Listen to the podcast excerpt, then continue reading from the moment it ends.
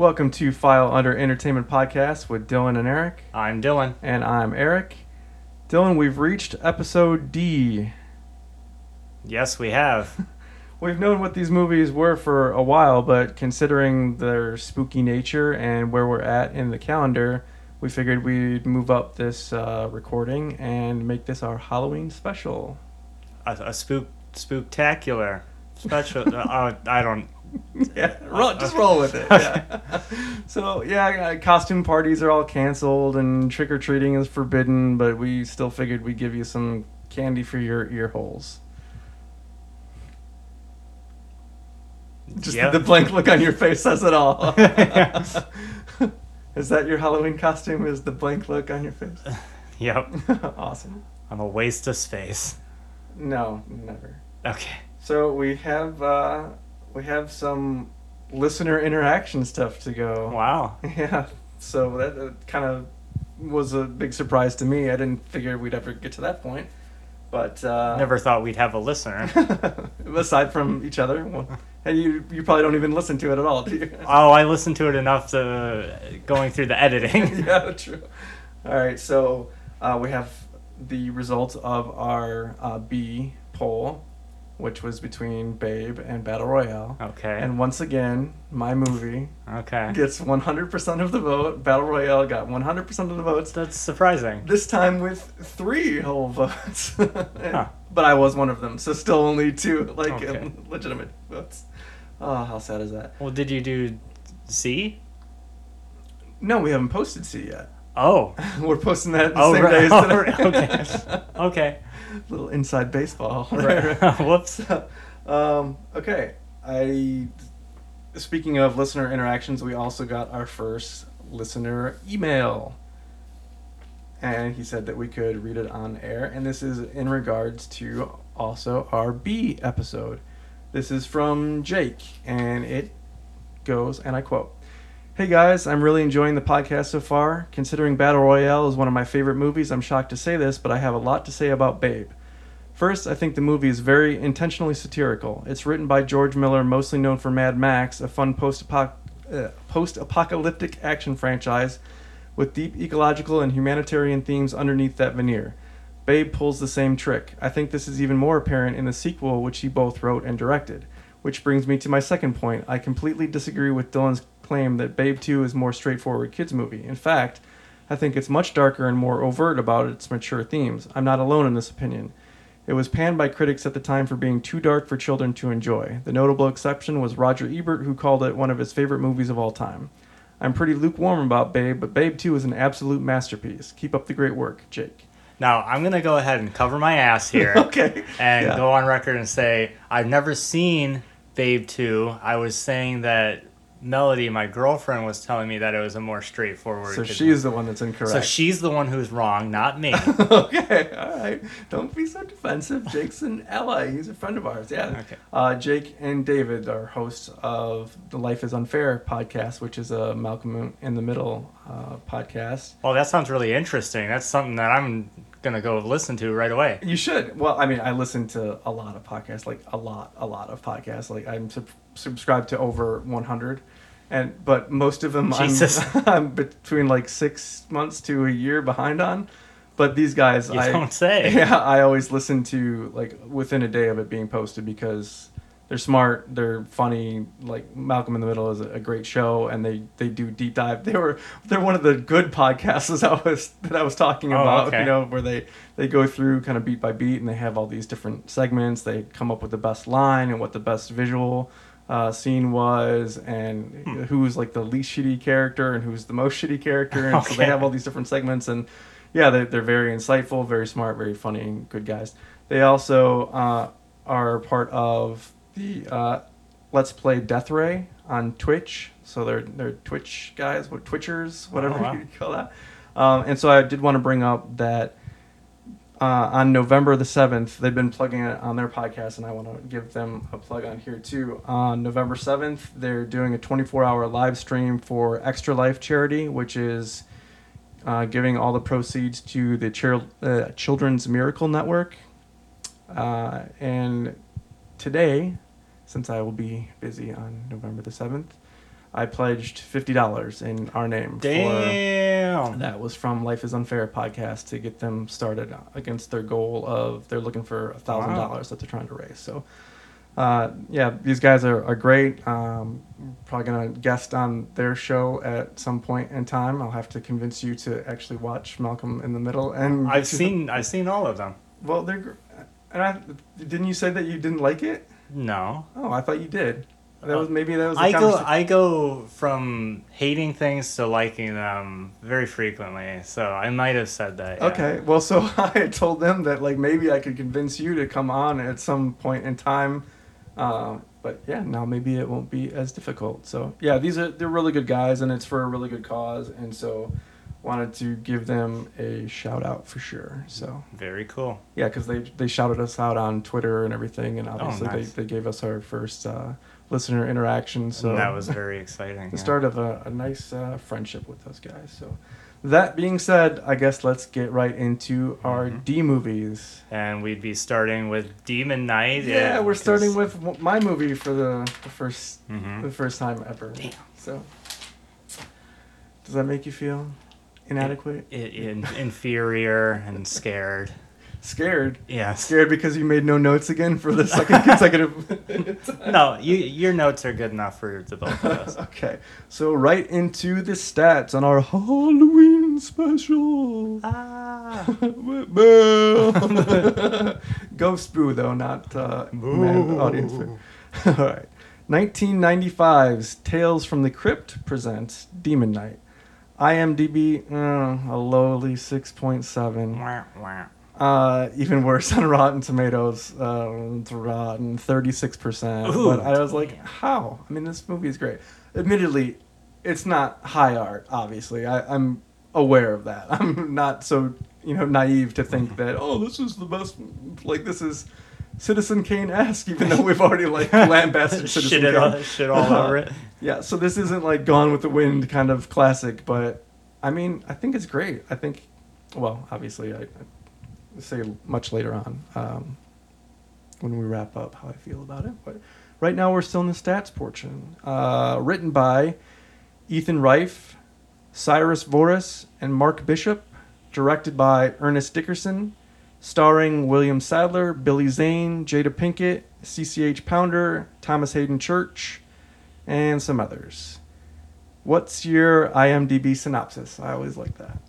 Um, so there's this guy who is in possession of this uh, like religious relic um, that the de- it's a key that the demon it's one of seven six or seven help seven Seven.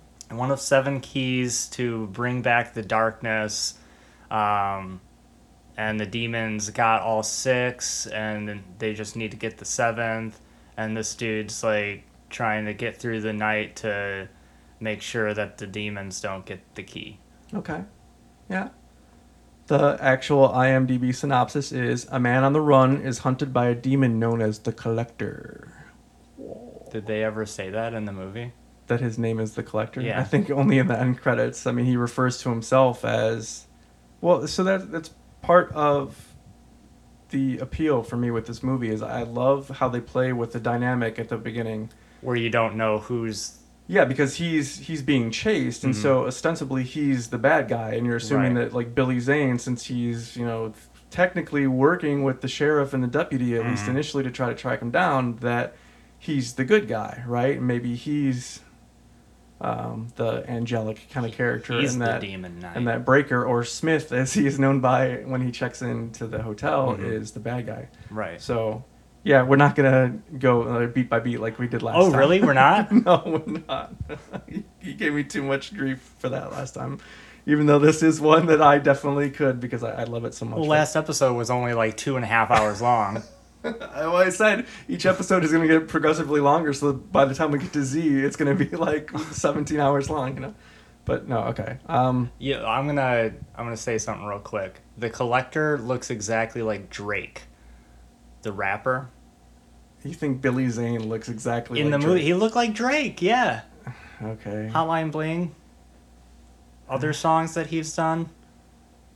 disagree. Strong. He looks- hard, he look- disagree. okay. I, he looks like him. Um, well, so what did you? So I don't know how familiar you are with actual Tales from the Crypt, but like the Crypt Keeper, like I mean, were, were you kind of like thrown for a loop at the very beginning because they have that little No. like vignette when you know it's like the g- No, girl taking I- a bath in a tub. You've then- shown me Tales from the Crypt before, probably when I was way too young for it. oh, I'm sure.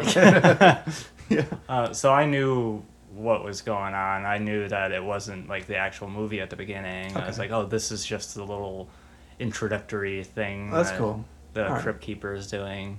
Good. 'Cause that's what they do I thought that was funny. It's like incredibly campy and like Mhm. yeah, the you know the bl- boobs prominently on display. That's very like Yeah. a, a Tales from the Crypt episode esque kind of thing.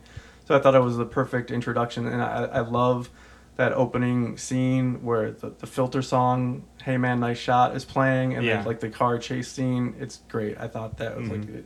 very perfect. Um. So yeah, they, they crash the cars, and then he, he meets Willie, which is like the town drunk, and he kind of shares a drink with him, and he asks if there's a place that he can uh, try to bed down for the night to, you know, like escape. Well, And this then- is then this he is brings after him he the- tried to like steal a car from the diner, and then he runs off. Then he brings him to this like shit ass looking place, and he's like, "Oh, is this a church?" Yeah, Like, I, it was decommissioned in the. It was the mission is like the the hotel, yeah, I which wasn't getting very church. churchy vibes from it from when it like was showing it. It looked like some like factory or some shit. yeah, yeah. From the outside, it Yeah. it looked like very. Once you get in, you see like some uh, Yeah, the stained glass stained windows and everything, very especially little upstairs. stained glass, and not a whole lot of uh, religious iconography. no, well, because for- it, it was decommissioned from lack of interest in the 50s, Oh. which I thought was Maybe they needed more more stained glass. yeah, yeah, which is it was all in the like upstairs Yeah. rooms, so it's like yeah, I, I don't know how that ever would have pretty been pretty church. awful church. It was it was weird. Um, uh, one of the notes I made was that moving star tattoos would be the next innovation to take the world by storm. So Hmm. it shows like he, Mhm. as, when he finds the the church, he's like, yeah, this is the perfect place I'm looking for, and he takes off his glove, and you see that he's got these star tattoos, and they start Mhm. moving on his hands, and I thought that that was incredibly cool. Yeah, because you find out later that once they're all in the perfect circle, then that's when shit's about to pop Yeah. off. Oh yeah, shit's getting real, Mhm. real. But there's all these rules that have to take place, which he explains later. And so, but um, yeah, uh, okay. So he checks into the hotel under a false name. He says his name is Smith. He pays with cash, and while we're in the hotel, we meet the assorted cast of characters. There's um, uh, Irene, who's like the the hotel's keeper. Mhm. Uh, Willie, the town drunk, is the one that brought him there. Cordelia is the like the resident prostitute. Like she lives in the hotel, and Mhm. so she sees the wad of cash that that uh, Smith uh, is holding. So she her eyes light up at that. Uh, there's Wally, the the postal clerk, who's just been let go from his job, and so he's kind of talking about that. And then Roach's bitch ass. well, he doesn't come till later. So, Oh. um, Geraldine, which is played, played by Jada Pinkett, she's Irene's. Is that uh. Will Smith's? Wife? Yeah. Okay. Yeah. She wasn't at the time. She was just Jada Pinkett. Now she's Jada Pinkett Smith. Nah. Um, yeah, so she's on like a work release program, and uh, Irene is really taking advantage of her. Like, Mhm. clean the stove, go get Cordelia sheets, and dude, Then I got some other chores for you. Blah blah blah. Uh, I think it's funny when. uh, so Geraldine has the pet cat named Cleo, and she fixes um, Smith the some supper that's like just slop, and he's sitting there eating it, and Cordelia uh, like sits up on the table, and she's she's like, "Oh, finish that, and then I'll take care of the dessert." And then Irene comes and says, "Get that pussy off the table." And so I was talking about the cat, Right, you know yeah. that, but that I thought it was like a funny line. I like it. Um, so then Roach, you were mentioning Roach. He shows up. With his electrified nipples. yeah. Uh, but before that, um, well, no, not before that. Roach is up there with Cordelia, and they're doing their thing. Meanwhile, the sheriff and the deputy have come Mhm. across like the car crash, and then they get the call, and blah blah blah. Well, the collector is there, and then he rides with them into town while they're there. Uh, sheriff. Starting to go beat by beat here. I'm not trying not to. I'm just trying to you know, Uh-huh, get the uh-huh. overall Okay. thing. Okay, so I'll skip through that. But then, anyway, they arrive at the hotel. Uh, meanwhile, Breaker has this relic that the collector's after he's hidden it. Uh, it causes this scene. Uh, the sheriff says, "Well, I'm taking both of you guys to jail because both of those cars were then stolen." the collector says, "Uh, uh," and then he gi- gives him a little. Yeah, he punches through the sheriff's face, Yeah. which is like gets this- his arm stuck in there. yeah, and he's, he's wrenching it around and everything, and everyone's just uh, looking in complete disbelief at what the hell's going on. Uh, a scuffle ensues, but then um, Smith, who ends up being, I'm just going to call him Breaker because that's his, his Okay. actual name. Um, Breaker uses the key on the collector to burn his face, and then Mhm. he's kind of thrown outside. And that begins with the, the best line, I think, in the whole entire movie, or the best sequence, is when the collector says, Humans, you're not worth the, fr- the flesh you're printed on. Mhm. Hopefully they screwed that up. And then he he's so pissed off at like the cowboy outfit that he's been Yeah, yeah. you fucking ho dunk podunk well done there motherfuckers all you had to do was give me the goddamn key and so then he uh, says the place is condemned and he like cuts his Starts bleeding all over the place. his yeah. green goopy blood and, Mhm. and he throws that all over the ground which Makes raises demon the demons babies. so then the house is under siege by demons. Uh, I put that the character design of the demons is really cool. I like how they all are like unique. They're all different. Like some of them have earrings and nose Mhm. rings, and some of them have like ponytails. What I stuff. liked even more was when um, the different characters get possessed. It gave me like Thing vibes. I'm always talking about the Thing, Yeah. So I think I know what my T movie is. be. apparently. But yeah, when they were like all like getting ripped up and like contorting and being all creepified, yeah, like I thought that was really cool. yeah. So uh, they're under siege, and yeah, a bunch of shit starts happening where Breaker tries to give these people like he tries to tell them, yeah, they're demons, and all we have to do is just survive the night. He he um, starts closing off all the doors and windows by using the key. There's blood in this key, Mhm. and um, it, the blood like forms a seal around those entrances that the demons can't get in. And he tries to tell these guys, you know, all we have to do is basically just just uh, survive the night. Um, if the demons do get in, you need anything to, to destroy their eyes, either a knife or shoot them in the eyes, anything that destroys the eyes and frees their tortured souls, he says. Um, but naturally, humans being humans, Roach in particular, can't leave well enough alone. He says there's no demons out here. He's going to try to make a run for the truck. Cordelia, being that she is like with him, uh, tries to make a run for it.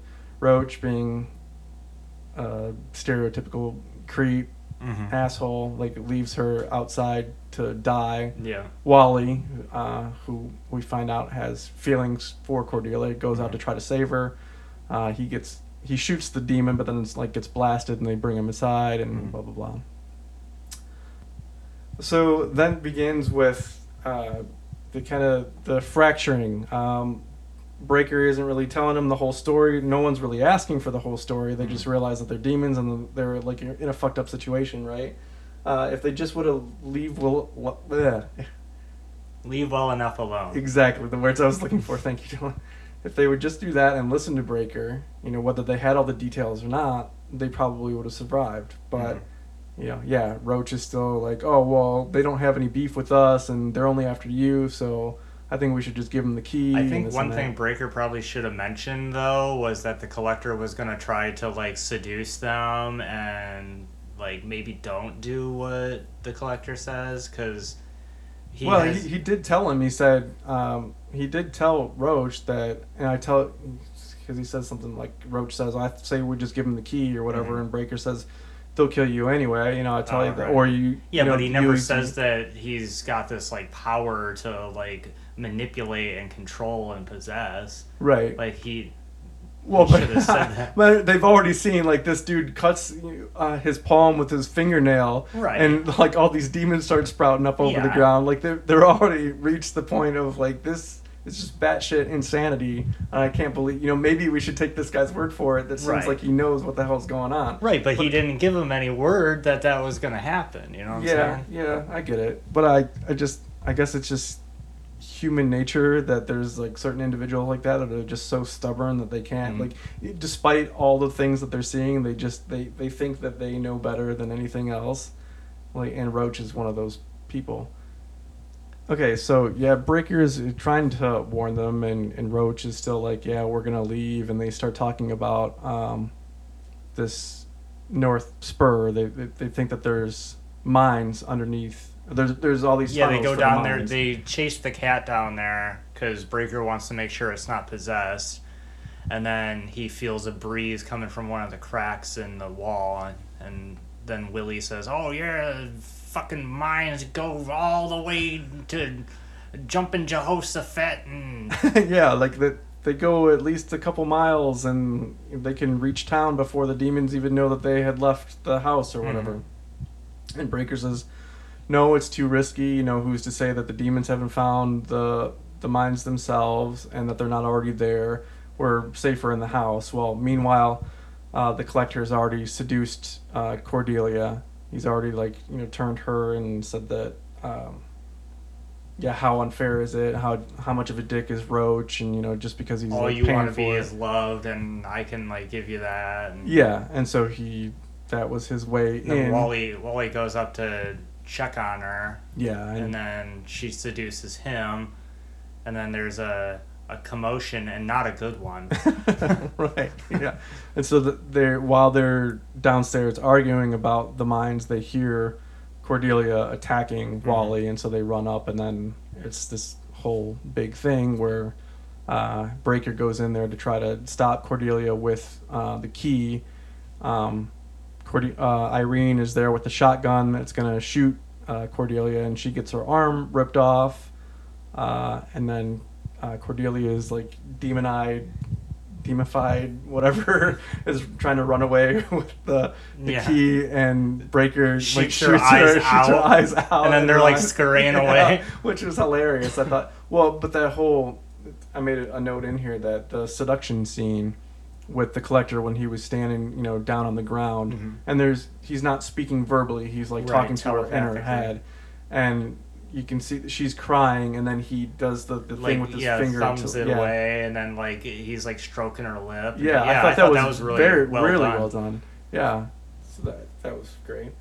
Um, so then they decide, okay, after, so now the body count is the sheriff has had his head punched through. Mhm. Wally's, Wally's, uh, Wally's dead. Cordelia's dead. Irene's lost half her arm. Yeah. And so Roach has said, you know, enough is enough. We're gonna try to get out of here and go through the mines. And Breaker's initially gonna like stay, but then he's like, "Well, if they go down there, they're all gonna get fucking killed. So I better go with them." Yeah, yeah. So he reluctantly goes, and then they're they're in the mines. They're Then trying they find, uh, uh, Danny. they find, yeah, they find Di- Oh my God! They find Danny. They find Donnie Darko. They next find Danny Darko. yeah, they find Danny, and his parents are down there too, but they're having a little bit of a bad day. yeah, they're a little bit possessed, as Yeah. you say. Uh, and so yeah, the demons are already there, and they're basically just they've used Danny essentially because they could have turned him, Mhm. but they have Use used him him as bait. as bait so that they could chase them back in there. Well, but they would still be fine because Breaker had sealed off the entrance. Yeah, so they go through, and then Roach's dumbass. Yeah. He, he used to work for the dad or something. He's like, "This is for ten years of minimum wage, asshole." And then he, Yeah. Breaker's like, "No." yeah. But He then shoots yeah, the- he shoots them. It destroys the seal. It allows all the demons to pour in, and now they've invaded the. Now the they're stuck up. They run off and they run upstairs, and now they're stuck upstairs. yeah, with no ammunition. They, Yeah. they, they had Four bullets. yeah, they have like four uh, like No pistol shotgun yeah, shells. exactly. Um, but they're safe upstairs because they have like the seal that's blocking the entrance. But then that's when they're they're like, okay, Breaker, what the hell is going on? You need to tell us. We're now trapped on the upstairs level of this place. you need to give us the rundown of what's going on. And Breaker, like, kind of exacerbated, says, "You want to know what's going on? Shall I tell you?"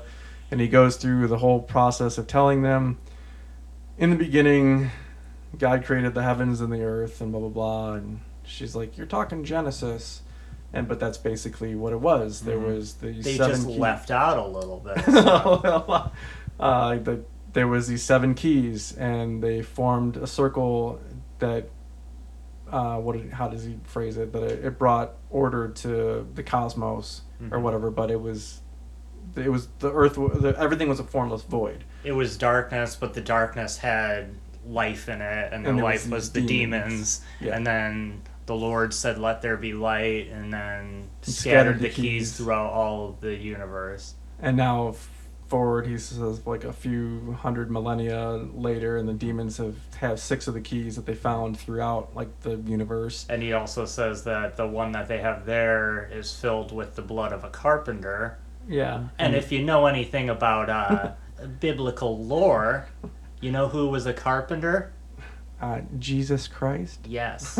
well, Geraldine makes the connection, and so she's like, "Yeah," and he says, "Yeah, there's some of it is Yeah. still the blood of Jesus." because you see later that he was in World War One. One. Um, so he's super old. yeah, That gave me vibes of. Uh, have you ever seen uh, He Never Died? with Henry Rollins. Yeah. no, it's still in my Netflix What queue. the hell's the matter it's, with it's you? It's been in my oh queue my for like ever. Dude, you gotta watch that like Yeah. tomorrow or something. Okay. It's so good. But yeah, well, I guess I can't. Is that your H ab- movie? I, that maybe. Well, I was gonna talk about that, thinking that you saw it because I saw similarities. Basically, he it wouldn't spoil it too well, much. yeah. so- Now you've already said like essentially he's you know really like- old or he's yeah he's died. ancient and it like shows like at one part where he was like he goes all the way back to like certain like he was in world war one and like i'll just stop saying that but i, I it made me think of that and i was like oh that's pretty cool i like that movie nice. Yeah, so that there's that um, flashback essentially where it shows yeah Jesus is being crucified and Mm-hmm. basically the first you know like collector is there and he's just like a straight up demon. He's Yeah. there in like the robes like and everything, but um, there's another guy uh, thief I think he said was and his name was Sirach, if I remember correctly. I don't know, but basically he was the first. Um, guy that uh, the was like first hu- demon knight. Yeah the first humanity's save well no because later the collector refers to you know he's talking to Geraldine and says no one's ever brought a demon knight over before. So that must have been what he was was a demon knight even though Billy Zane the collector. No the demon knights are like breaker and them are they he's trying to convert her over to his side so he oh he saying, says no one's ever brought a demon knight oh oh yeah is it, Yeah. it okay yeah so don't- they're the I don't know how many times I've, I've seen this and it Huh. took that long. yeah I was like oh yeah they're the Who was demon knights. dreaming, Alice? Yeah. Fuck off. oh, what a dick move. Okay. So anyway, yeah. Um, so he, he tells them the story, and so they're all kind of like, oh wow, like even Roach, like claims that he has this newfound respect for uh, Breaker, and says, oh yeah, you're a real hero, this and that. But meanwhile, he takes the key Just a little grabberoonie. and he, his intention is to give it over to the collector. Meanwhile, the collector is uh, appearing subconsciously to all these different people to try to Mhm. seduce him. He tries to do it with Geraldine. He goes after and succeeds with. Uncle Willie Yeah. uh, with all the boobs in the the bar scene where he gives him the what, is, what does he say? Nothing gets you fucked up faster or something. It's, Right. uh, yeah, I forget what, what the booze was called, but yeah. So then um, they have the the scene with Uncle Willie. Uh, he He gets his head chopped off, and then he's. They didn't get his eyes, so his d- decapitated body is still, Still, beating the yeah. shit out of Breaker. right, and then the kid, little kid Danny, like uh, covers it, his head up with Impales the rug, on, and then he it- grabs it and yeah. like yeah sticks it on some antlers, which was a, a cool scene. Mhm. Um, I think this is also at the same time where they find the upstairs attic. Yeah, they Uncle Willie's like, uh, yeah, it's like right afterwards because Oh well, no, Wait, no. no. so Willie finds Danny up in the attic, yeah. and then they send him down, and they told him to leave the booze. That's when Willie goes Yeah, into yeah, the, yeah. the bar. Yeah. Um, meanwhile, at that same time, Irene and they Deputy these Bob. like grenades, and I, they were Yeah. gonna do what were they gonna do? They were gonna blow the post office up or some shit. yeah, well, or- Wally said he he was gonna like blow up the post office for Cordelia. oh, know, because he had gotten fired from the post office job, and then he was going to go postal and like shoot up the post office, but he didn't have any ammunition because there was like all these like shotguns and assault Mhm. rifles and Uzis and whatever in this crate, but he didn't have any ammo. he did have a buttload of. he did have a grenades. buttload of grenades, and so then they make the decision that Yeah, shit starts hitting the fan, and then uh, shit starts hitting the fan like real hard because They're like lot. They're cornered in the attic. Well, so before that, like that's when Roach makes the deal with Oh, the yeah, yeah. with the collector. He um collector like pops out the sponge from his mouth Yeah. so that he could wipe away the seal. Roach gives him the the key and says, "Oh, this hell on earth business. Who cares? I have hemorrhoids." Eh. And then um, the demons naturally kill him anyway because the collector, of course, lied. Uh, so now Roach is gone, um, and, And then then the collector thinks that he's all good to go. Um, and then, boom, arrow right through the eye. yeah, He but- drops the key. They grab the key.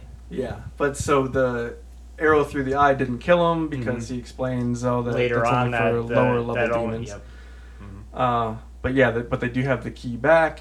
Deputy Bob and Irene say, you know, they're gonna make the stand and hold him off with the grenades. Those guys who who's left is I mean, now. the deputy could have gone up into the attic, though. well, you, you would think, you know, if he was trying to be chivalrous or whatever, that he could have grabbed the grenades off of Yeah. her and said, okay, yeah, I mean, no, they, my Irene, you they both didn't have Yeah, to they blow themselves up. But I guess they at least wanted to be together. I guess they, they kind of figured that it was a lost cause. Like Uh-huh. now, the demons and the collector are all up there with free reign. Like Uh-huh. what was the likelihood of them all being able to survive to survive the night?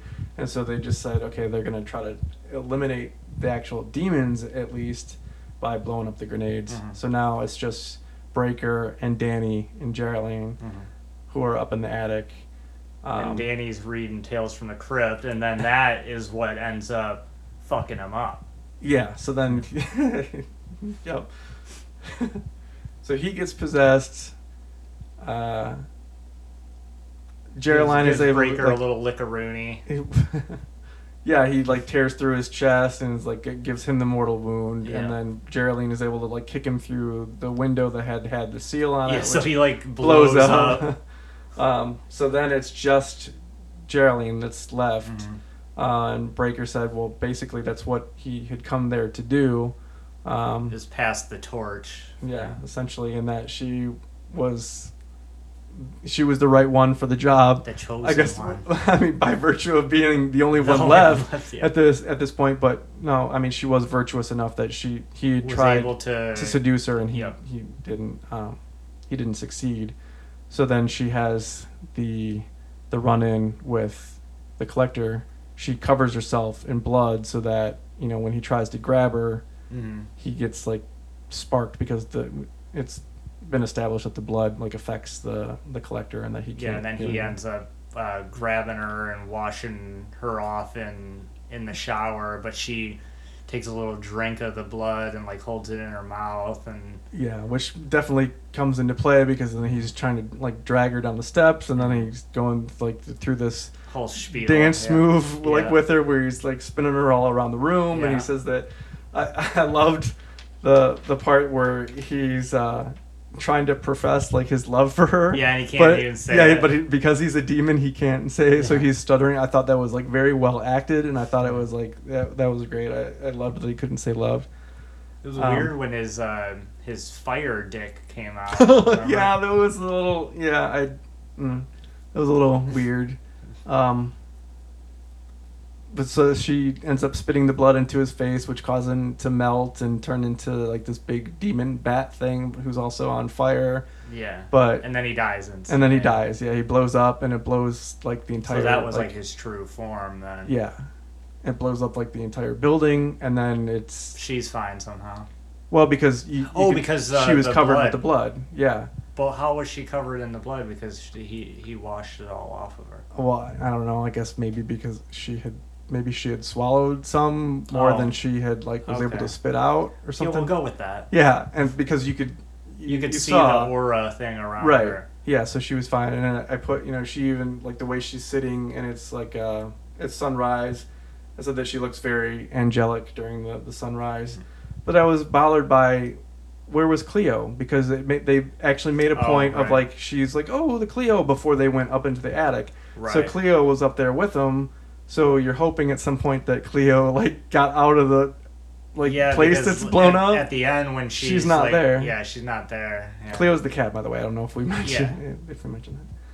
So yeah, me being you know a huge lover of animals, I was always concerned about that. So I made it. We'll say that she just got away and she's off eating some wet cat food I hope so. I hope they, uh, I liked how they like set it up for like a sequel at the end too. Yeah, well, so then she's got the she's she goes back to Brayker and like fills the key up as much as she can, and then so she's got that like you know with her around her neck, and then she gets on the bus to get out of town, And and before she gets on all the way, she makes a, a seal at the door. yeah, And then the next stop, there's a new collector. yeah, he's And a black guy. Oh, okay. What? No, I don't know. I mean, I guess because Geraldine's black, and so they they sent a black collector because I guess they figured he'd be able to blend in better in places so? that she would went, where she would go. Okay. I'm assuming. I mean, I'm guessing that's what they were going with. I don't see color.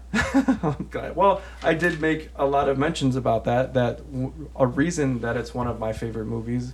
Well, Ernest Dickerson, the director, he's black, Mhm. and so I think that's why he. Um, because part of the trivia, which I guess I'll just say now, was that the studio originally wanted Cameron Diaz to play the Oh. Geraldine character, Okay. and it would be a quite different movie, I'm sure, Yeah. than whether they had Jada Pinkett. But yeah, I liked her as the yeah, hero. she was great. Um, and so Ernest Dickerson was kind of like, no, if you're giving me a reign to direct this, this is who I want for the role. And so he lobbied pretty hard for her and got her. And that's one thing that I really appreciate because movies, is, uh, for being from 1995, like even you see horror movies now, a lot of times, you know, women and, people of color are typically marginalized, you know, Mhm. except with like Jordan Peele's movies, obviously. right. Um, but in like your, your quote unquote mainstream movies, women and people of color are like generally marginalized, and they're certainly not like the heroes. Of the, they're, Right. If they're in the movie at all, if they're represented at all, they're like the first to die. Right. And so you, in this movie, you have like a strong female character, and she's black, and she's the last survivor Mhm. and you know so I, I really really appreciate that and so that that was one of my notes um, where else we got one of my notes was it's one of my absolute favorite movies of all time because it quote unquote ticks all the boxes it has a strong female character it has action it has gore it has boobs and it's funny Okay. Uh, do you have anything more to say? Or are we in the trivia section? Yeah, I've heard of uh, hand grenades Oh before, God. but never head grenades. You're just gonna bring this one back around every single time. Uh, well, one of the pieces of trivia I already said was the whole Cameron Diaz bit. Mhm. The other one is this is Billy Zane's personal favorite film Yeah. and performance of the ones that he's in, which He- I really he like. looks like Drake. I, I really love his performance. I think this is another thing that we had talked about, like way back in the um, across the universe thing with casting. Mhm. I, I think that this movie is perfectly cast. I couldn't imagine like anybody else in any of, the uh, the roles. I, I think it was very well done, and like I said before, I realize it's not high art, but I mean, I for it's a great movie. I watch it at least once a year, normally around my birthday, which is also around Halloween. So it's it's one of those that it was like perfect timing for us doing the episode and to be able to share it with you. And I hope you like it. And so what? Oh, you're gonna find out. Are wait? Are we doing we the, do that at the, at very, the very end. end? Okay. Ah, crap. Yeah. All right. So do you have anything else for Demon Knight? Or are we gonna wrap it Yeah, up? Yeah, I've heard it. No, I'm just playing. yeah, we'll go on to Donnie Darko. Donnie We'll see how Darko, what goes. in the hell are okay? Oh, jeez. Here's the stats first. 2001's Donnie Darko, an IMDb rating of 8.0, so much better. Rotten Tomatoes rating of 86%, so certified fresh, so that's much better. Written and directed by Richard Kelly, starring Jake Gyllenhaal, Maggie Gyllenhaal, Jena Malone, Drew Barrymore, and Patrick Swayze, amongst others. What's your IMDb synopsis? Oh my god. Um, shit. Should I do the. Well, no. It's always better when you um, do yours. All right, so Donnie Darko is a troubled youth who begins having hallucinations that are um, telling him that the end of the world is rapidly approaching. And yeah. Okay. So the actual IMDb synopsis is: After narrowly escaping a bizarre accident, a troubled teenager is is can't even read my own writing is plagued by visions of a man in a large rabbit suit who manipulates him to commit a series of crimes. Okay. All right. Kind of close. so where do we even begin? um, I yeah, I'll just get it out of the way. So you made no notes, and then one of my very first notes is that it's so difficult to make notes on this movie, yeah. especially because there's so many things going on, and you're sitting there trying to enjoy it. Yeah, there's so much going on, and like, there's so many different interpretations throughout the whole movie that you could have, and the whole movie is very like I think heady is the word. Oh yeah, Like, I don't know. I think I'm not smart enough to get a lot, a lot of. I think you're very intelligent, Dylan. I always appreciate your insight with this, and uh, but I mean I feel the same way. I think that I'm above average intelligence, and it was one of those where yeah, it's like, Yeah. even though I've seen it multiple times, uh, I still was like, wait, what? Like how, how do how do all these things connect? And I, I yeah, One thing uh, that I'll start with is uh, like the whole movie feels very like homey. Like the the setting and like all, all the characters and like everything feels like very comfortable for for me for some reason. okay, Like I don't know, like they just like really nailed the setting.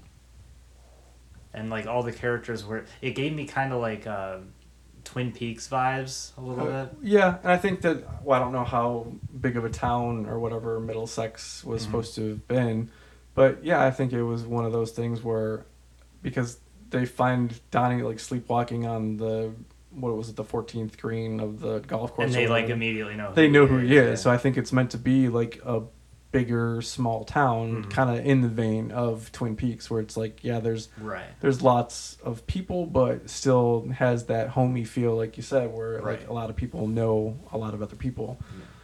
Uh, so what is the the when does that movie take place? Is it like the eighties? Yeah, didn't you? Did you not just watch this today? I did. I I forget.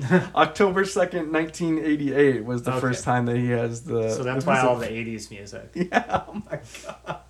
Um. Well, I watched the director's cut. I don't know. As what- as did I. Okay, well, so I was trying to remember back, like the theatrical version, if the director's cut was different, and No, the, they- the fact that they- have the timestamp like they on the screen. So what the fuck are you talking about? You just saw this, and then you, and then you're asking when it took place, Yep. yep. and boom goes the dynamite. Yeah, okay, Sorry about that. that's all right. um, yeah. So it he it starts out where he like wakes up on this mountain, and it's very beautiful scenery. I mean, this is another one where it's like the cinematography is just Oh yeah. absolutely fantastic. He kind of just like wakes up laughing on this mountain, and then he rides his Mhm. bike back into town, and then. Yeah, it's established pretty early on that he's supposed to be on meds, and he Uh-huh. stopped taking his meds. Um, the diagnosis later from his psychiatrist is that uh, she thinks that he has Paranoid schizophrenia. paranoid schizophrenia.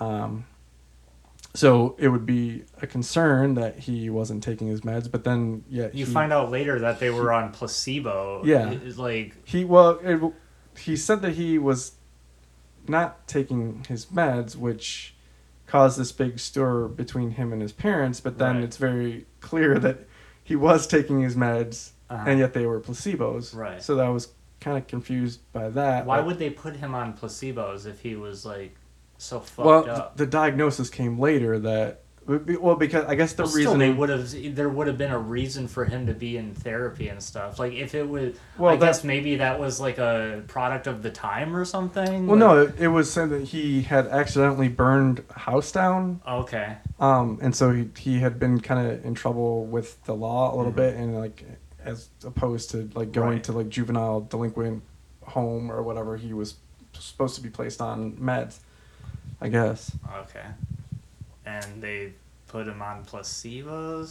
For that? yeah because I well the diagnosis came later where she, after she was tried the uh Hypnotism. yeah she tried those sessions and that's when she said that she thought that he was paranoid schizophrenic but prior to that she thought maybe he was just a kid you know like going through a phase Yeah. or something i don't know so I mean, nowadays he would have gotten pills instantly. yeah oh yeah probably without a second thought Yeah. right okay well um No placebos.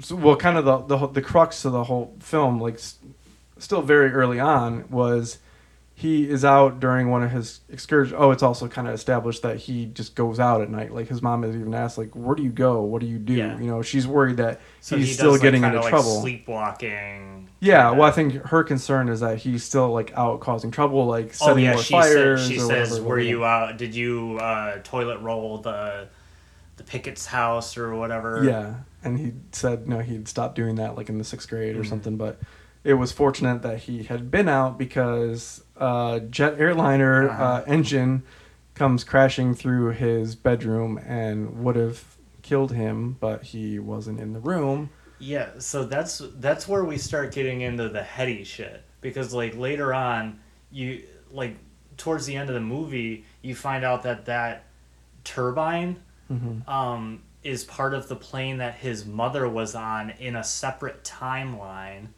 Yes.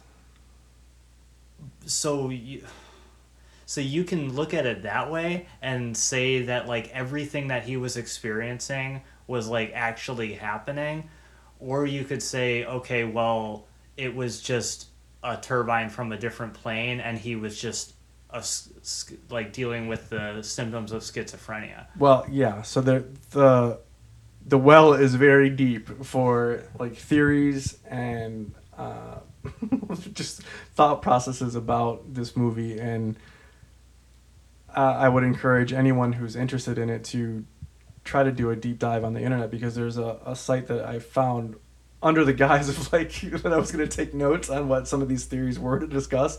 And it is so involved and so in depth and they go on you know like three different kind of timelines but there's all kinds of different theories one of them being that yeah he was just having uh, schizophrenic hallucinations the entire time all this was in his head none of it was real Uh, there's another one that it was all just a dream you know that's like the kind of the trope that fuck that. yeah. So I, I don't subscribe to that one that it was all just a Uh-huh. dream. Um, there's the one that I lean towards is that it was all real.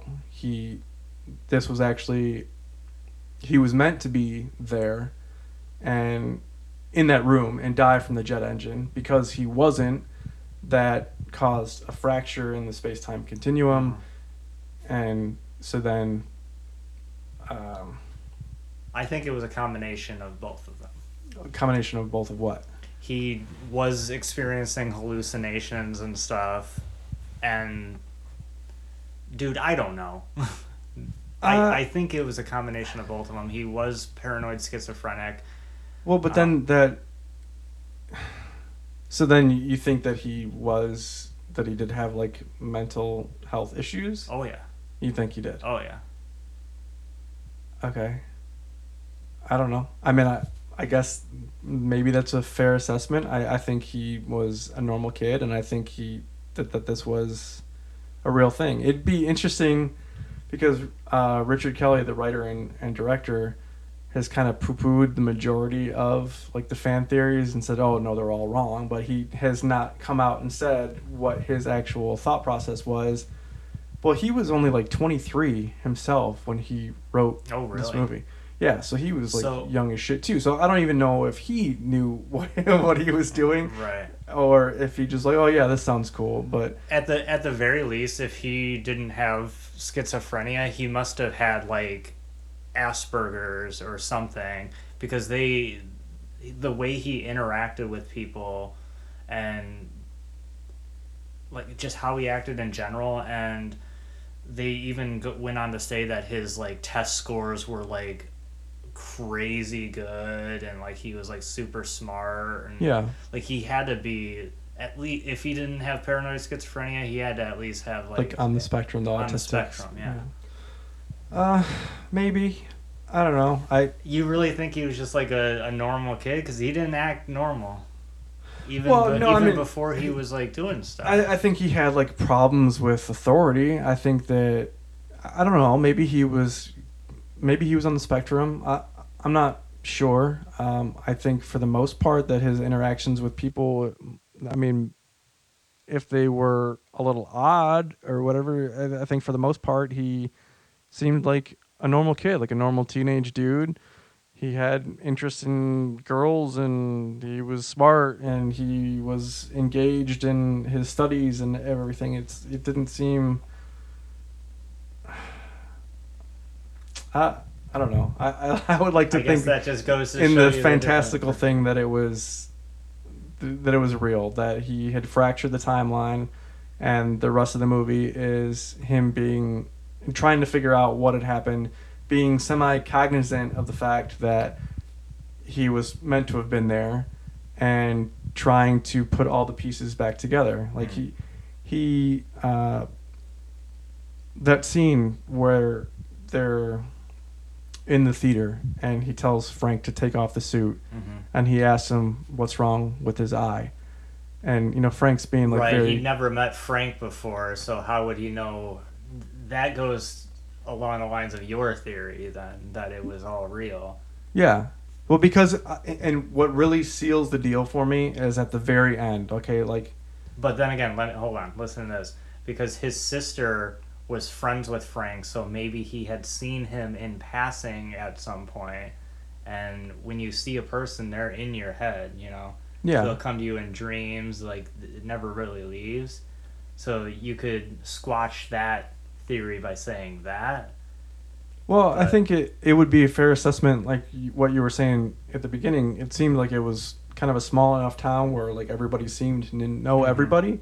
It would probably be fair to think that he knew a Frank, but didn't Right. put two and two together that the Frank that he knew, which was his sister's friend, Mhm. was the same Frank, you know, bunny that he Right. was seeing. But when he took the thing off, wouldn't he recognize him? Yeah, you would th- you would think Yeah. so that uh, that he would be aware of that. But to go back, what I was saying, like I guess we're just skipping right to the end. Yeah. um, was uh, I don't even know that we can skip to. Again, we're assuming that people have seen this movie. I mean, Uh. it's like time travel. We'll do the end, and then we'll go all the way back to the beginning. okay, so yeah, just like the the Cliff Notes version. Uh, this former nun named Roberta Sparrow had written this book about time travel. They called her Grandma Death. She was always like standing in front of her mailbox looking for mail, and nothing ever came. But then Donnie, you know, writes her a letter. Blah blah blah. Fast forward to the end. Yeah, there's this Halloween party.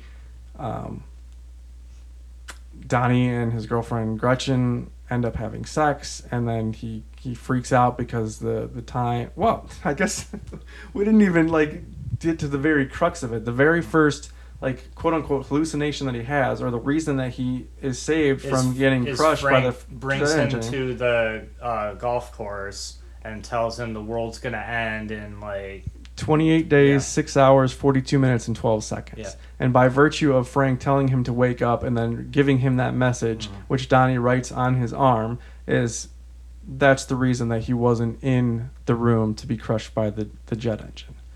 Okay, so that just kind of flying all over the place, like a time travel thing, like you Mhm. said. So at the end, uh, he's freaking out and he's with Gretchen and two of his friends and he says time's running out we need to go talk to uh, grandma death and so they go to uh, that house. There's a scuffle with like the two bullies of the school. Mhm. Uh, Gretchen ends up getting like thrown down onto the ground. Frank is had le- was at the party at um, He left to go get beer. yeah, and then he's with a friend like who's in a clown suit, They roll up in a Firebird, I think it was. Trans Am. oh. Yeah, and well and they, they run Gretchen over. they run accident. Gretchen over and like it kills her.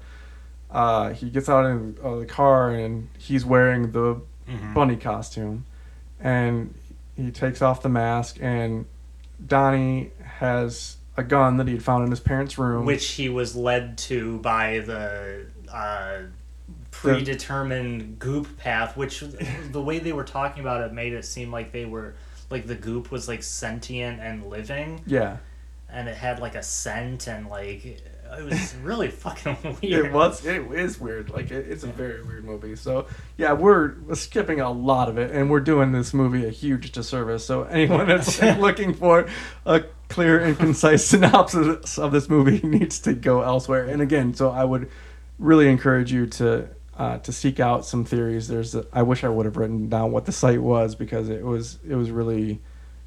I'm sure if uh, you go Google Donnie Darko theories, right? Yeah, I mean, up- but there's like a there's a crap ton of them, and I don't remember what specific site this was that Mm. that I was reading this because it, it was really good. But um, yeah, so Frank is like, "What are you guys doing in the middle of the road?" Donnie has this gun that he got from the spear thing that he found in his parents' room. He ends up shooting Frank in the eye, the same eye that his right eye, his right eye, the same eye that has been destroyed, and he had asked him about like way back earlier in the film in Mhm. the theater. Uh, now Frank is dead. Oh, okay. So again, my whole point was what really sealed it for me is that he was cognizant of what was going on, that he was aware that all this had to take place exactly the way that it took place, that Gretchen had to die, that he had to kill Frank in the way that he killed Frank. Was he t- he tells the clown guy, "Go home, tell your parents that it's going to be okay," and when because he he knows that if he was not to then go back in time and be killed by that jet engine that falls in his room, that this timeline would continue and that everything would be fucked. Like there's the, this whole really good uh, description on the website that I was reading that was saying that it's something if this timeline goes on too long without a resolution, it could cause uh, like a wormhole or a Mhm. black hole that could swallow up the actual correct timeline as Oh, well shit. and like destroy the entire world. Hmm. So Donnie knows what he has to do. He knows that he in has order to to- get killed by the. he has to get killed in order to bring all of them back Mm. and like normalize the situation, which is why he takes Gretchen in the car and he kisses his sister goodbye because he knows that that's going to be the Mhm. end. And then he he drives up and then he uses this like this telekinetic power because if you saw it in the director's cut thing, they had all the, the things that would come up on screen about Yeah. the manipulated dead Yeah. and the the living particle or something. I forget how they had worded it oh yeah. but they alluded to the fact that um, they were, were given like supernatural powers, kind of that they may not even be aware of. But Wasn't that was it the exploited living? Was that it? exploited living. Yeah. Yes, that they are given these powers to try to get them through the scenario to correct the timeline, but Mhm. they might not even be aware that they have these Right. powers. But then he uses his telekinetic ability, which he's figured out that he has, to throw to disconnect the jet engine from his the plane that his mom Mm. is on, and use that to throw it through the. So you think he did? He did he did it himself to correct the timeline. Oh my brain. Again, I, I'll have to try to show you the uh, the site because it, it does a really good job of like extrapolating all But the the stuff. direct, the writer was saying, "Nah, that's fucked up." No, I don't think that this was one because there's all these people that are talking about one of the theories is like, oh, it's just a thinly veiled message about drunk driving because Frank was ostensibly a drunk driver, And then there's uh, a sign at the beginning when he's riding back into town about like mothers against drunk driving, and they're like, "See, that's the proof that the whole movie's about drunk driving." That's And so he's like, "Yeah, no, that, you know, it's a good message. I I uh, encourage people not to drunk dri- to drink and drive, but I didn't write my entire movie about drunk Right. driving. That's pretty fucking stupid." So. Yeah, and some of the other theories about it being just like a hallucination, he's kind of poo pooed. So, Mm. What his actual thought process was, wa- was it a combination of all those things? Was it meant to be like taken at face value and all of it was legitimate? I don't know. I guess we'll never know. Because they even had a, an interview with him like during the 15 year anniversary to try to, and that's when he had said, yeah, a lot of these theories are just bunk and not what I was intending, but he didn't say what his actual Hmm. thought process was. Because I mean, he did seem like he was schizophrenic. Okay, I don't know. I'll take your I'll take your word for it. I don't know. Do you know anything about schizophrenia? Not really. I mean, I that they like hear voices. They hear and- voices. They'll have uh, visible hallucinations. They'll have people telling them to do things, which is Uh, all things they- that happened in the They movie. also think that they have powers and are like chosen ones, and well, obviously it's different for each person. But like all the things that Donnie was like experiencing and believing in yeah. are things that are like schizophrenic people Well, but believe. okay. So here's an, another one that kind of debunks that. Is that I think he really did have some kind of supernatural abilities, not only with the telekinesis thing at the very end, but also when he destroys the water main in the school. He oh, he has like plants super strength, right? Yeah, well, he plants that axe like Through very bronze, deep into the bronze like statue. That's true. Yeah, so he obviously something was going on. yeah, that's fucked. Hmm. So if it was just a hallucination or he thought that he had powers, you know, he really did then. Huh. Or maybe none of that actually happened. Maybe. Well, but no, it actually did because they were all those like Donnie wasn't there. He there was like the the custodian had brought the like the superintendent or the principal or whatever it was. Well, look at it this way. Maybe we're seeing certain scenes through Donnie's eyes, right? So maybe he thought that he impaled the thing with the axe. Maybe he just did the water main. no, but uh, I, who's to say? no, no, who's no. to say that what's real and what isn't? Is what I'm no, saying. but but Don, that's what I'm saying. Donnie wasn't there. We wouldn't be seeing it through his eyes because the custodian told the superintendent or principal or whatever it was. There was like four of them standing outside looking at the statue, and when they were remarking about that's that's solid bronze or whatever. So Mhm. obviously that happened. Hmm. Yeah, uh, I don't know. Another one of my notes was I like the music. yeah. Again, it was yeah, just I so, don't I don't like '80s difficult. music that much, but I like pretty much every song in Donnie Darko. Oh yeah, they're, they're excellent. Oh Yeah. man, Great soundtrack yeah. because I I love the movie like a lot. Yeah. So.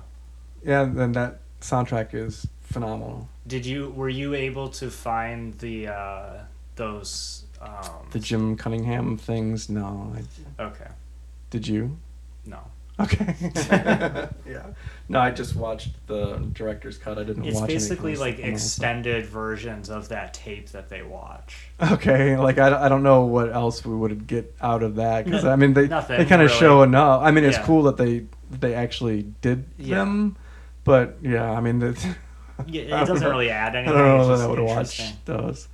Um, It's because they're like really corny and like funny. So. yeah.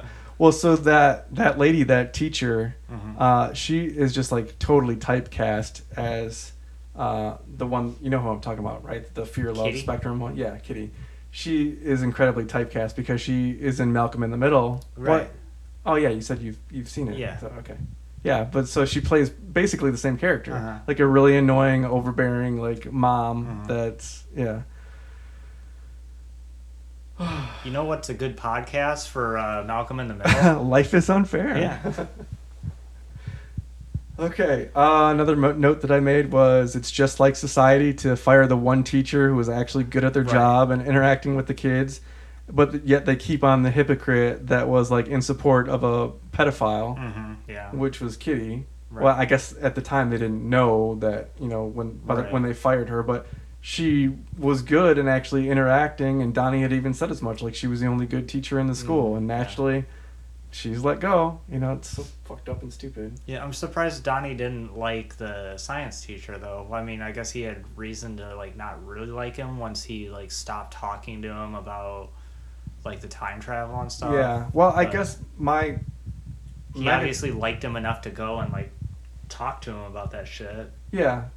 Th- so Megan was asking like, why would the teacher say that he couldn't talk to him about it anymore? Because of like God stuff. Yeah, that's what my because it interpretation seemed like it was was. like a very overbearing um, town, I or town or school or yeah, well, it was a religious school. Yeah. Like I think it was like a. It wasn't ever specified, I don't think, but I think it, it like based on like the uniforms or whatever, it seemed Uh-huh. like it was like a Catholic school, so it was like Oh, okay. it was like God based, God centric, Hmm. and I I was guessing that the science teacher was like either an atheist or agnostic or Mhm. something, and couldn't and, talk and about couldn't it, talk yeah. about it because that would He'd like fly in the face, and, and so that was the reasoning that I just like Drew. Barrymore, which you find out they're actually in a relationship. Yes, yes, yes, they are. I think that was part of the director's cut. Yeah, I, well, yeah, I don't remember enough of the theatrical version because I think Yeah. I when I've watched it, I've always tried to watch. I always tried to do that with everything. Like I want to see what the director's actual vision was, you know. So I, in almost all cases, I will try to seek out the director's cut. So- Was the the book excerpt, excerpts um, part of the director's cut, or was that in the theatrical version? Ah, I think well? that was remember? just director's cut. Okay. Yeah. Because I thought those were interesting. Yeah, very much so. Uh, another note that I had was for 2001, I thought the visual effects were really good, especially the, Yeah. the scenes where they had like the flashes with the, the eye. Uh-huh. And the goop the Yeah. goop spears. Yeah, I called them body light spears. Okay. Well, he But- calls them spears. yeah, In the movie, goop too. spears I think is better. I like Yeah. that uh, better. Uh, sorry, kitty. We have a little kitty uh, mascot for this. Episode, and he's uh, freaking out at the pages turning in my notes. Uh, I put at the end montage, the certain characters seem to know their fates or the scenarios they've avoided by going back in time. Yeah, it did seem like Like that, yeah. Cunningham is crying, like either out of guilt or relief that he wasn't actually caught I saw it, I saw it as guilt, but I guess that's just because that's how I wanted to see it for some reason. There was something, and I don't know if it was like a supplemental kind of deal, but one of the things that I was reading on that website was saying that um, 14 days later he like shoots himself, um, he blows his brains out on the golf course or something out of guilt. And I was like, well, that wasn't in the movie. Is there Yeah. like some super director's cut that we didn't yeah, see? Yeah, what the fuck? 'Cause- yeah, because I, I I didn't get that out of anything, so I don't know. if... Did you watch after the credits? Yeah, there's nothing. There was there. nothing. No. Yeah. Yeah, so I, I don't know if that was like some super supplemental kind of thing or what. Um, also in that montage, Kitty seems like she's shocked and appalled, and it's not really explained why. Like maybe I, I put maybe she knew all along or was involved somehow because she's like the leader or she's the coach of that dance Sparkle team, motion. Sparkle Motion, and so you know if this guy's a pedophile, maybe he's you know, looking at these girls funny or something, or maybe she's like aware or in cahoots and I don't know about. I don't think she was in cahoots. I feel like she would was like actually like Bible. Bible, yeah, Bible. well, You know what I mean? we, we know how those can be. so-. Anyway. okay, yeah, we'll leave that and not alienate any more people. Yeah. Um, yeah, in that same montage, Frank touches his eye as if to check like it's still Yeah, yeah. there. I like that. Uh, and yet Gretchen doesn't know Donnie because she'd never met him, Mhm. but yet she still feels like a connection and like Mhm. waves to the mom. But Right. like in even in the movie, they never she never had any interaction with the They parents. never met. No. So I don't know how that would have been any different. But yet, yeah, she says that she didn't know Donnie, but yet still felt. I mean, that's a a really like powerful scene, you know, where she waves at the mom who's Mhm. sitting there like depressed and smoking that her son has just been crushed by a Mhm. fucking jet engine. But, wow, I mean, uh, I, I think no matter how you interpret the movie, just the fact that we're sitting here talking about it for a movie that's you know going on 20 years old Mhm. and has all these different you know theories connected with Right. it and people that are still engaged and still talking it and like us that are- still have so much appreciation and love for it i think that's a real testament to like how great of a film it is because you can look at, at it like through so many different lenses. That's kind of like what i was saying with battle royale. You can look at it if you want subtext you can look at it through Right. that vein of only subtext whereas if you just want a gratuitous violence film it's you can do that too. Mm-hmm. so I think Donnie Darko is another one that just kind of you can watch it a myriad of different ways and appreciate it for what Yeah. it is. I mean, another thing is like Donnie himself isn't like the greatest guy, but he still comes off as like likable. Well, That's I the. Jake Gyllenhaal I-. Is it? Is it? Is it just because I like Jake Gyllenhaal a no? I mean, well, I like him too. I don't know that my appreciation for him like extends to like what yours is, but yeah, I think it's well because the part of the trivia is telling you who else was considered for the role. Okay. and just like the whole casting thing that we've talked about multiple times it- like even within this episode i really couldn't see anyone aside from jake gyllenhaal in that role Right. so do you, do you want to get into the trivia and hear Uh, yeah, sure. okay so vince vaughn was What? was their first choice Oh my god. first choice and he was actually like smart enough to say like yeah this is a great script i would love to do it but i'm too old you need to find someone that's Mhm. actually going to like fit and so he turned down the role Thank mark God. marky mark mark Wahlberg. Oh my god. of of Wahlburgers fame I are Wahlburgers are pretty good. They they were good? pretty good. Yeah, I liked them. I left them in the fridge, um, and they went all brown. So I only got to have two of them. oh i'm sorry to hear that Yeah, me too. okay well marky mark was uh he was very interested in the part and but he was only willing to play donnie darko with a lisp and if he couldn't play him with a lisp he wasn't interested in doing the character so That's strange. dodged a bullet there unlike frank Ooh, Oh. callback jason schwartzman you know him from rushmore No. decent enough actor but definitely Not Jake Gyllenhaal. not certainly not good for this role. He was strongly considered it and was only dropped out because of scheduling conflicts, Mm. and so they got Jake Gyllenhaal and by proxy Maggie Gyllenhaal, who. I liked their dynamic because not only are they siblings in real life, obviously, but they also played with that dynamic in the movie, and I thought went really well when they were calling each other like fuck, Fuck ass, ass and, and suck a a fuck. How does one suck a fuck? Okay, uh, here's a little, little bit of trivia for you, Okay. which kind of goes back to the, like, how would he not know this guy or ever seen him Mhm. before? Because we actually see Frank at the very beginning of the film, at the start of the movie, when Donnie rides his bike home. He passes two women who are power walking, and Frank drives by in his red Trans Am. Ah, I did not notice that. I did not either, Oh. Wow. but it's there, right there in plain, hidden in plain sight, Mhm. as they say. And that is what I have on Donnie Darko. Do you have anything else that you would like to discuss? I've heard of oh my god! No. Just that look that you give every single time before you start spouting I out that just line. get so excited. Okay, um, are we ready for our the ratings? ratings? Sure. Okay, so you first for A Demon Knight. Um, Please be good. Please be good. Please be good. Please be good. Please be good. Oh, you're it ain't, shaking your head. It ain't gonna be as good as you want it to be.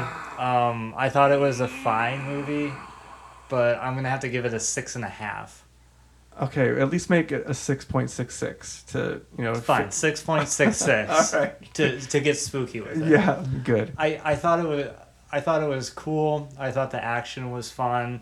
I really liked the um like I said, like the possessed people like transmorgifying and stuff, but I don't know, I I wasn't as engaged as I was with like Donnie Darko or like I don't know, it just didn't grab me so much. It just felt like I was watching like a like a fucking Jean-Claude Van Damme. How like- dare you? Cut your tongue out. Hey, I, I like Jean-Claude. but yeah, I don't know. I'm still giving it a pretty decent. Six point six six. Yeah, only by you said six and a half, and I encouraged you to like make it spooky and make it a six point six six. Otherwise, you would have voted it lower. yeah, by like a fraction. I'm, I'm sorry. I'm Eric. not I'm- happy about this. Well, at least you didn't say like I wouldn't hated it. It was a two. Yeah, I didn't like you were trying to do for Babe. Yep. I wasn't freaking out when you didn't like Babe. Huh? What? It ain't a two. It's an eight. You said it was an eight. no. Probably we'll, not even gonna show up. We'll on split it. the difference.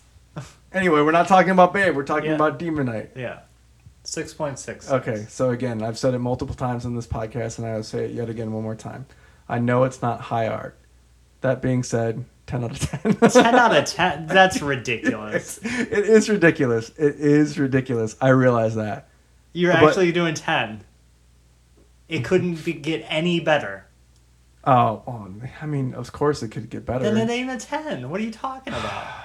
Nine point eight. Holy shit! For real? Like for real, this. well, I is- mean, I guess it makes sense because you watch it every yeah, year. Megan, like she has no idea why I love this movie. I can't even. I don't it. either. I don't know either. It's I just, I don't know. There's something about it. I think, like I had said before, and I don't want to rehash the entire thing, but I think it's perfectly cast. I love Tales from the Crypt, and I think I, I love that like that camp factor. I love, I love everything about it. I'll give I'll give you this. After watching that, I was actually looking into getting the complete series, uh, Tales from the Crypt. So maybe I did vote it a little Okay. too low. I'm gonna leave it at six point six six though. Okay. But I that's not to say I fucking hated it. Obviously, Well, I I'm very glad to hear that you did not. And, and, and like I said, it made me want to watch, try to watch the other like the show. So, Yeah, so I mean they're different, and I and I appreciate the fact that the that this is different because it is like if they would have tried to shoehorn that story into just like a forty-five minute or hour version episode of the show, it wouldn't have worked. Like it definitely needed to be that ninety-three minute runtime or whatever it is. I just again for all the reasons that I said before, strong female character, especially you know one that's you know not marginalized. I it's it's just to me it's a great movie and are there things that could be better sure so i can't apparently only faith- 0.2 percent. i can't give it a 10 out of 10 i'll give it a 9.8 Jesus, that's still incredibly high. it is Okay.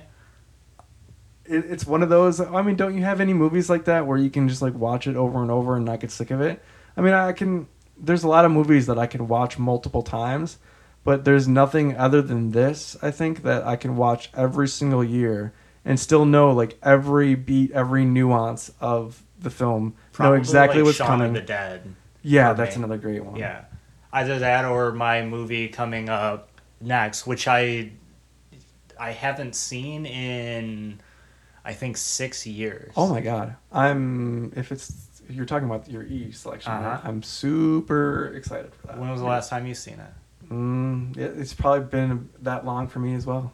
Yeah, a little fun fact. I'm talking about Eternal Sunshine of the Spotless Mind. Uh, fun fact about that: my ex ex ex ex ex girlfriend showed me that. oh my god, that's a lot of access. yeah, I, it might even be more than that. I'm not sure. um, she showed me that, and she also was the first person to introduce me to Bright Eyes, my favorite band. So she introduced me to my favorite movie and my favorite band. Um, Melody's not gonna listen to this shit. oh my god, I love how you call our our show this shit. uh, but accurate. All right. But yeah, just fun little fact. Good. Okay. Well, that's good. Um, I'm kind of like, well, I guess we don't need to. We can talk off mic about what my e movie selection is gonna be. I'm kind of torn on what I'm gonna choose. Um, but anywho, so we are need to rate Donnie Darko. Okay. Uh, I love Donnie Darko. I've seen it a lot. Um, and yet still didn't know when it takes place. even though I don't even know when your screen. birthday is, Eric. I'm bad with dates. You missed I don't it. know. The, I don't you know the order put it of in the your months. phone. oh, I'm my serious. I know you are. yeah. Um, Donnie Darko, I am going to give a 9.5 out of 10. Well, okay. That's good. Yeah. Um, Like you said, the cinematography is really great. Um, all the characters are really interesting. Middlesex and the town itself, like I said, feels very like homey and like Yeah. quirky, and everything's really strange. I, I think that the the one the one qualm that I have with it is like those those bullies. Mhm. They never get any kind of comeuppance. You know, it's yeah, not like that's true. so that's kind of disheartening. But I guess that's Well, kind of like life that's- for you. Exactly, that is like true to life. Like the the people that are just complete asshats. Mhm. A lot of times they do get away with it. So I guess that's kind of. But hmm, yeah, you want to see like in Demon Knight, Roach is the asshole character, Mhm. and he gets eviscerated in like the worst possible way. Yeah. So that's another reason that it's just like it's satisfying when, um, when your media kind of takes Yeah. care of the things that real life doesn't well, you, take care For of. For that, you've got movies like Death Wish Yeah, I guess. I mean, or So- um uh God, what the hell um. I'll talk to you off mic about it. I can't remember the name of it. Avengement or some shit, or I'll have to look into it. okay, It's like a revenge movie, and it's like really cool. cool. All right, so I guess it's just left up to me. Mm-hmm. Um, yeah, well, I can't very well rate it as high as Demon Knight, but For somehow, well, uh, also because uh, again, a part of my appreciation for it is that you can interpret it in many different ways, which we've Mm-hmm. already discussed. But it's not as straightforward and like you know linear narrative like Demon Knight is. There, there's and no. that's a bad thing. No, no, no, no, not at all. But I, I'm saying like there because, yeah, it, it's like hypocritical to say that you know I can't very well say I appreciate it and then like detract for it, but yet I'm going to do it anyway. and say, uh, what'd you say? Nine point five. I did. I'll give it a nine point four. Okay, that's. Uh, yeah, it's a great movie and I. I, love thought it. you were gonna give it like an eight or something. no, no, no, no. It's a great movie. I, I love it. I just, yeah. I mean, You just love Demon Knight a lot more. exactly. Well, point four Point four points more. more. Well, it was gonna be point six. You were gonna say it was perfect. Yeah. Hmm, I don't know. Don't, Yeah, we, we better get off okay. because you're going to convince me to, to change it. So, all right. Uh, file that under D. Mhm. Uh, get a hold of us on.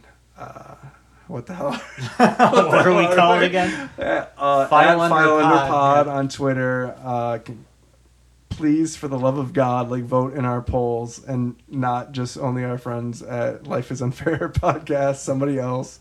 Um, Vote for mine, for once. well, yeah, you're probably going to get the majority. This is probably going to be a hundred percent vote in favor of Donnie Okay. Darko with a whopping you know two If votes. it's not, it's gonna be. It's it's rigged. I think. well, it- well, no, I you're can tell. making alternative accounts. I- and voting on. I can tell you it won't be because I will vote and I will vote for Demon Knight. So I'm sure you'll get two votes for Donnie Darko and one vote for Demon Knight, unless you vote for it yourself.